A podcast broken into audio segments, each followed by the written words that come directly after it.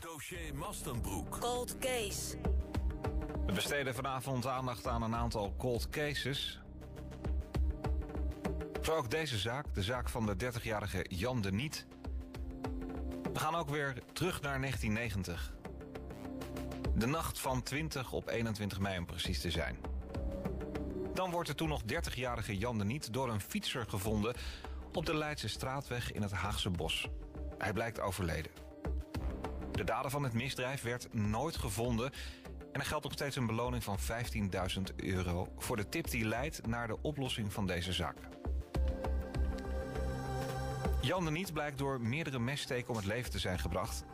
De dader heeft Jan, terwijl hij nog in zijn auto zat, meerdere keren in zijn bovenlijf, hals en gezicht gestoken met een scherp voorwerp, vermoedelijk een mes.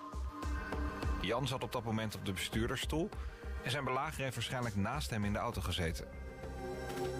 In het opsporingsprogramma Team West en Opsporing Verzocht zijn al uitgebreide reconstructies getoond.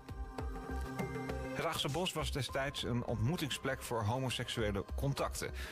Daarom is het vermoeden dat er meer mensen moeten zijn die weten of gezien hebben wat er in het bos is gebeurd.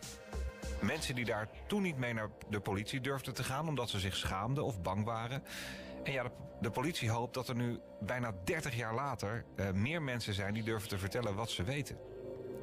Het is goed om te vermelden dat het niet strafbaar is als mensen hierover tot nu toe hebben gezwegen en nu wel willen pra- praten met het cold case team van Politie één uit Den Haag.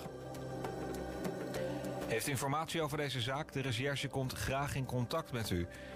Via nul acht honderd zestig zeventig en blijft u liever anoniem? Bel dan met Meld Misdaad Anoniem op nul acht honderd zevenduizend. U kunt ook contact opnemen, dat is wel bijzonder, met het team Roze in Blauw op nummer nul acht acht een zes negen een twee drie vier. Dossier Mastenbroek op Den Haag F M. Misdaad en meer.